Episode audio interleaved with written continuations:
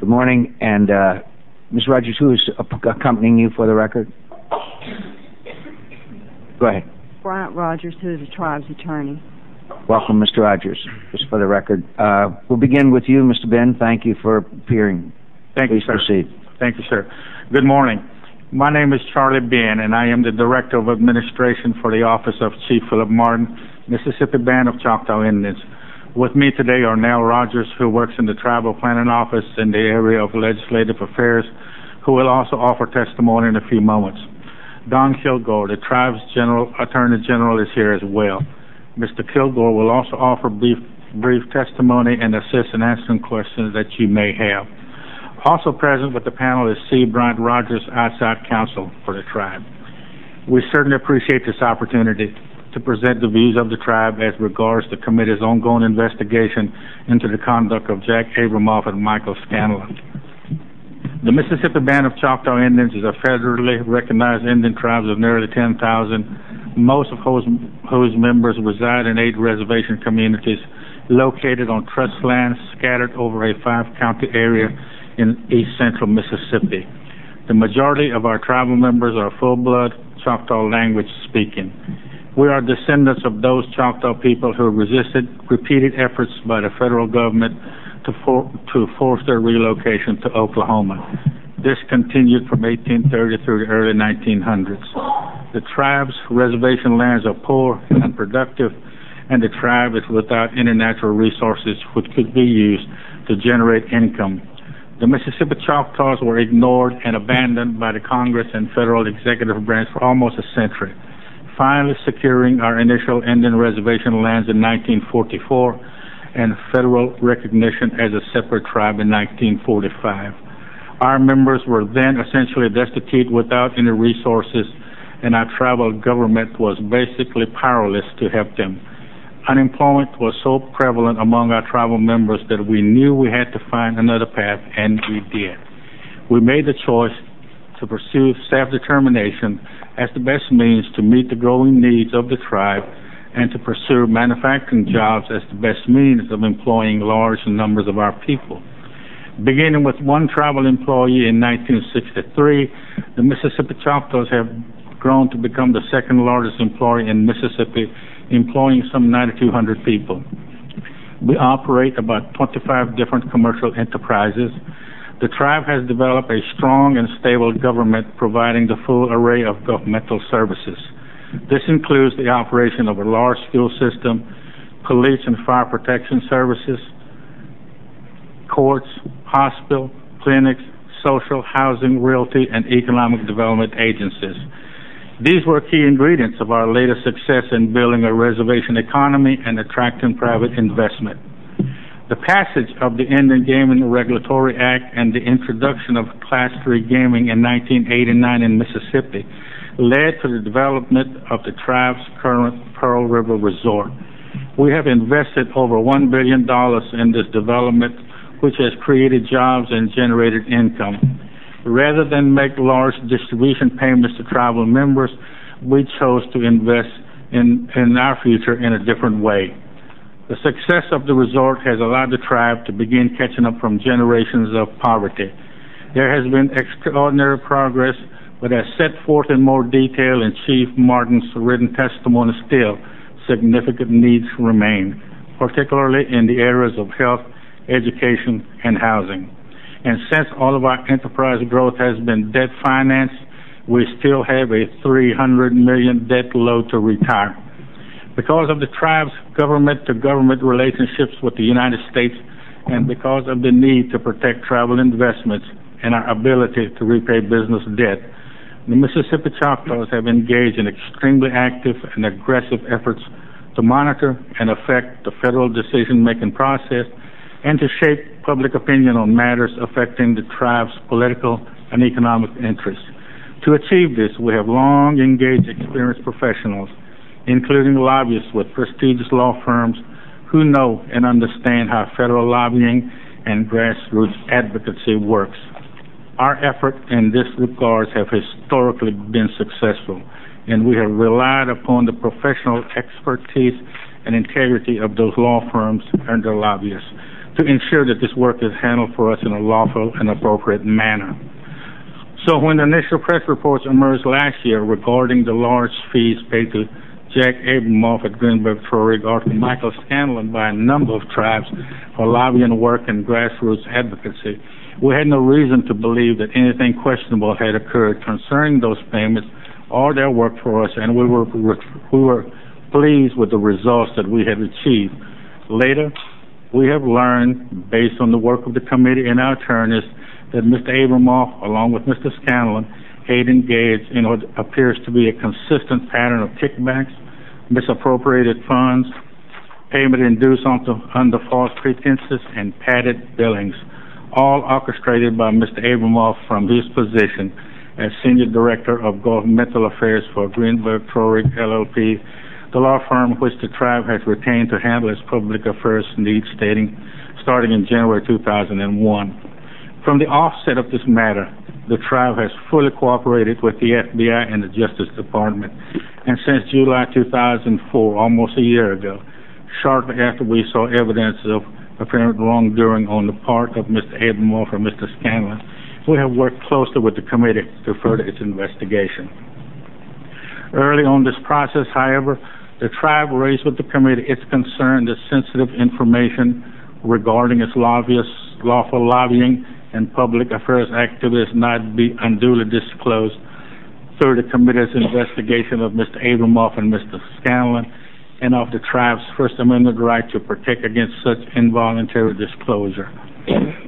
The tribe certainly appreciates that the committee has respected the tribe's First Amendment rights throughout this. Consistent with this position, the tribe has shared all requested documents and information with committee staff, but has declined to place in the record information regarding the tribe's First Amendment protected activities when disclosures of such information is not required. This remains the tribe's position today. I would now like to defer to Ms. Rogers to discuss how the tribe came to employ Mr. Abramoff and Mr. Scanlon and further details on our lobbying activities, and to request that the committee's questions be deferred until each of us on this panel has had the opportunity to make our opening statement. Thank you, sir. Thank you very much, Mr. Benn. Mr. Kilgore. Or Ms. Rogers, whichever way. Ms. Rogers is fine. Thank you. Good morning, and thank you, Senator McCain and Senator Dorgan and Senator Noe for your comments. Can you pull that a little bit closer so that... Thank you. Thank you. And I'd also like to say that we appreciate the work of your staff in pulling together our information for the hearing. Prior to 1994, Chief Martin was the tribe's primary lobbyist. Partly this was because the tribe had no funds to pay for these services. Later, as the scale and reach of federal regulations and legislation affecting Indian tribes expanded, and as the tribe's businesses and revenues grew, attending to those enterprises required more and more of the chief's time, leaving less time to devote to the legislative process.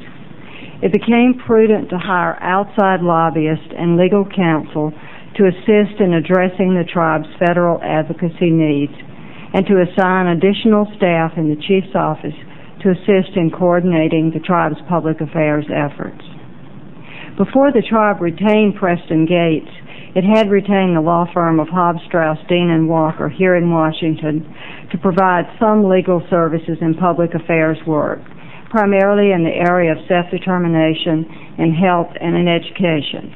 The tribe continues to work with Hobbs, Strauss, and with other law firms, firms who have represented the tribe for many years, such as Wise, Carter, and Caraway, and Scott, Sullivan, Streetman, and Fox firms in Mississippi, and Roth, Van Amberg, Rogers, Ortiz, and Yepa in New Mexico. All have provided a high caliber of legal representation and have done so with honesty and scrupulous adherence to their duties to the tribe as a client. No less was expected from the other Washington firms we hired, by the tribe starting in 1995. In 1994, two simultaneous events occurred which required an expansion and a change in the direction of the tribe's public affairs work. First was a change in leadership of the Congress as a result of the 1994 elections. Second, the opening of the Silver Star Hotel and Casino by the tribe, also in 1994, gave rise to an array of new issues and concerns that had to be tracked and dealt with at the national level. The tribe also wanted to tell its economic story, how it was possible to use the tax and regulatory structures unique to Indian reservations and economies operating under tribal jurisdiction to achieve on-reservation economic development. This was not just a theory. The tribe had experienced successful economic development for 15 years before opening the first casino. It did so by finding products that could be made and sold, hiring good managers, setting up a judicial system that provided fair treatment for outside parties, building a stable constitutional government with a separation of powers, and honoring its business contracts. When the tribe opened its first casino, financed 100% with borrowed money, it had to be proactive in protecting its casino operations and its ability to pay off its debt. Thus, in 1995, the announcement by the then Ways and Means Committee chairman of a plan to subject tribal income to taxation set off extraordinary alarms with the tribe. Because that meant that the tribe's gaming and other business revenue could be taxed up to 34%, threatening the tribe's ability to pay off its debt and undermining its capacity to provide essential governmental services to the some 10,000 tribal members. It was in this climate then that the tribe recognized the need to reach out to the new Republican majority and to redouble all efforts to outline its longtime unmet needs and its reservation development experiences with all members of Congress in a bipartisan way. Jack Abramoff was identified to us in 1995 as a potential public affairs specialist in the Washington office of a major law firm, Preston Gates. This firm, in addition to having ties to the new majority, also included former Congressman Lloyd Meeds, who was known to the tribe as someone knowledgeable of tribal issues as well as of the government-to-government relationship that exists between the tribes and the Congress. At Chief Martin's request, I contacted the firm and subsequently, following a meeting with Mr. Meeds, Mr. Abramoff, and others in the firm, a retainer agreement was executed. What followed was a very positive relationship with Preston Gates from 1995 through 2000. They did very effective work for the tribe, both at the federal level and through various grassroots projects. Then, Mr. Abramoff and most of his team left Preston Gates to join Greenberg Traurig in 2001. Since the bulk of the work done by Preston Gates for the tribe was in the area of public affairs and not ordinary legal work, and since Mr. Abramoff and most of his team who had handled that work at Preston Gates moved to Greenberg Traurig in 2001, the tribe then retained Greenberg Traurig. Later, Mr. Abramoff introduced us to Michael Scanlon as a political consultant who had several companies which he used for his public affairs, marketing, and grassroots work. When Mr. Abramoff left Preston Gates to move to Greenberg, there was no reason to believe that anything improper or unlawful had occurred in connection with his work. There was no reason to question the integrity or otherwise doubt that the representation through Greenberg would be handled in any less professional and honest a way than we believed had previously occurred. Unfortunately, those expectations were not met and misconduct did occur. Details on what that misconduct was and how it occurred will be addressed by Mr. Kilgore, the tribe's Attorney General, in his opening statement. However, before I turn to Mr. Kilgore, there are some matters which the tribe wishes to clarify, largely because of errors by the media in reporting on these events. The first, the tribe has never authorized any payment for the purpose of sending any member of Congress on any golf trip anywhere and this includes the widely reported Scotland trip.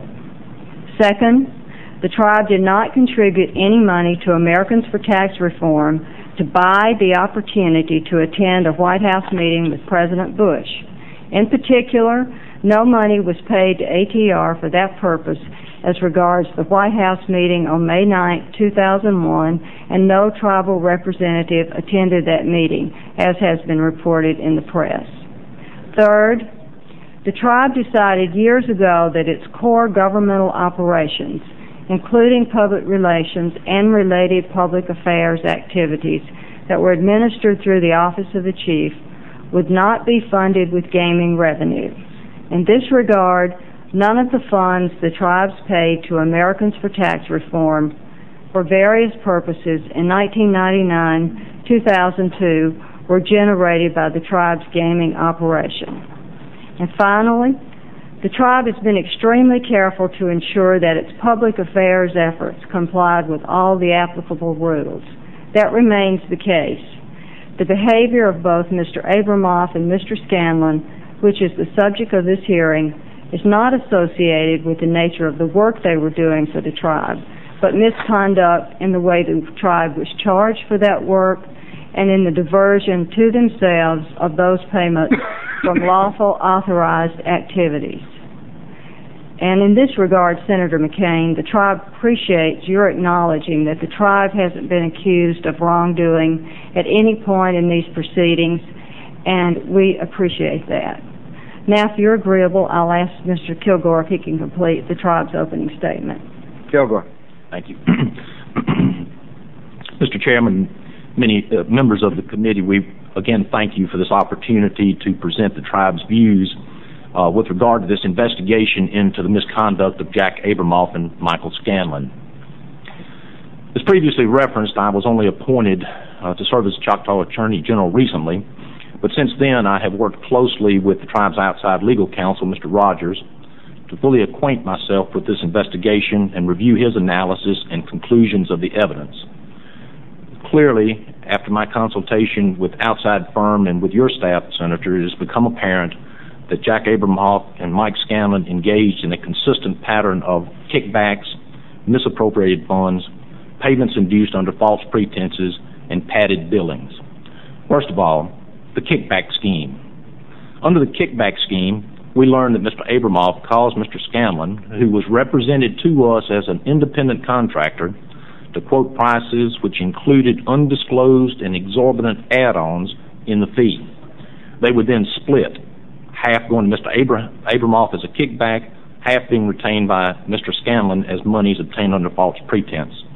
All of this was in furtherance of their Gimme Five scheme. It should be noted that while the prices were high, they were not out of line with other billings from other contractors for similar work that we had experienced. However, we now know, after reviewing thousands of email exchanges, that before these quotes were given, Mr. Abramoff and Mr. Scanlon had already agreed upon the amount of extra money that they were going to solicit from us under false pretenses and then split between themselves. I refer to, as an example of that kickback scheme, an email uh, Senator McCain dated September 2, 2001, which your staff has. Uh, Mr. Abramoff, so let me see, that's 700,000 each for us and 100,000 for the effort. Seriously, what do you think we can score? Response, if you think they're good for it, then I can slide you $350,000 with no sweat. Plus, you have $313,000 sitting here. So if you want, 663,000 is yours on Tuesday.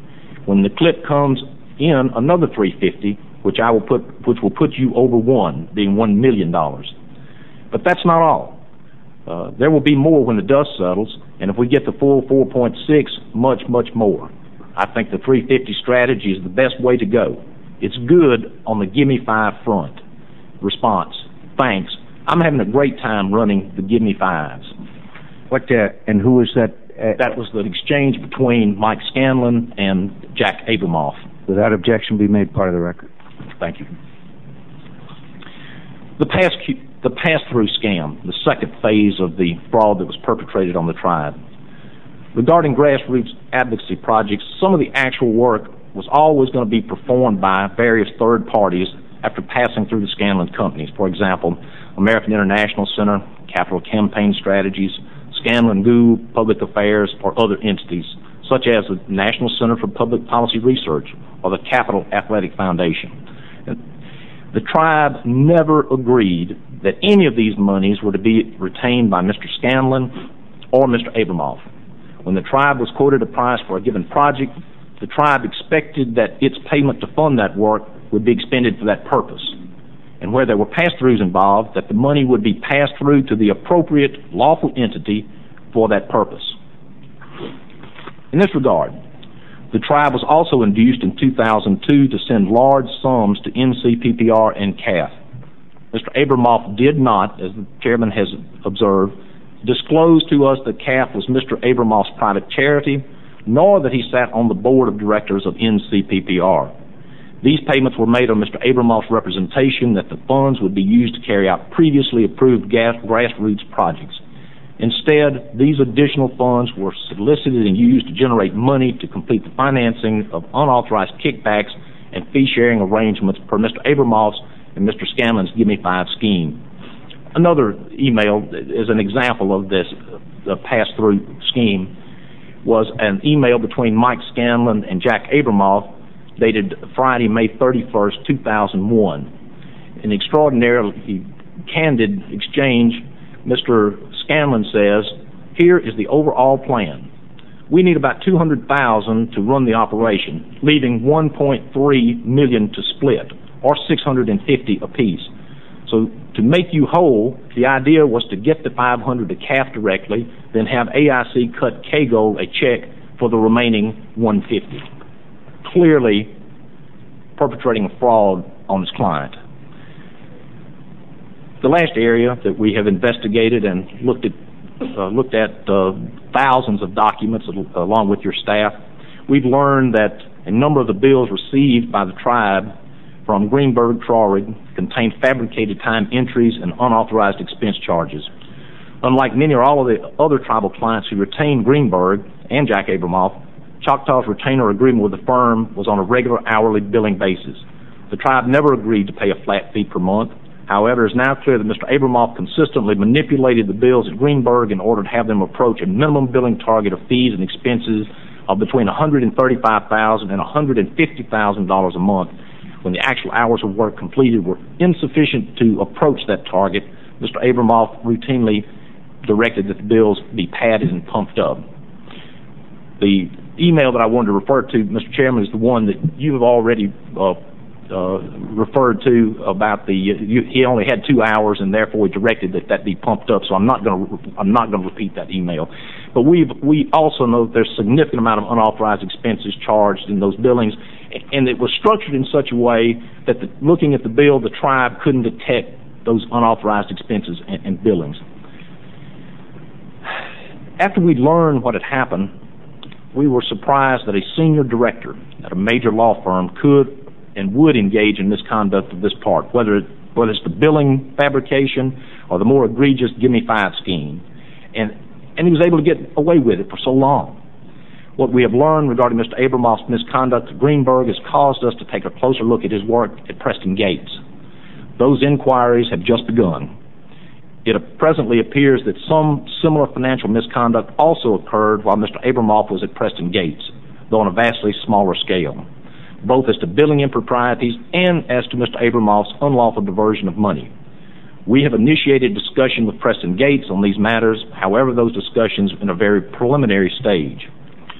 In regard to Greenberg, Traurig, we wish to acknowledge that positive settlement negotiations with that firm are now underway and that we have been assured that they will take appropriate action to address and remedy any concerns and issues which we may identify as to any respect of our relationship with that firm. They have responded to this situation in a professional and honorable way, which we very much appreciate. Thus, we are confident a mutually agreeable settlement of our claims respecting these issues will be reached with Greenberg. In closing, I want to thank the committee for its efforts in the investigation. We are moving forward with our efforts to build our reservation economy, which also benefits our non-Indian neighbors as well, and to strengthen our government-to-government relationship with the United States to enhance our capacity to improve health care, education, and employment opportunities for our members. Mr. Chairman, we consider this a lesson and we will endeavor to ensure that we will not experience anything like this in the future. Thank you.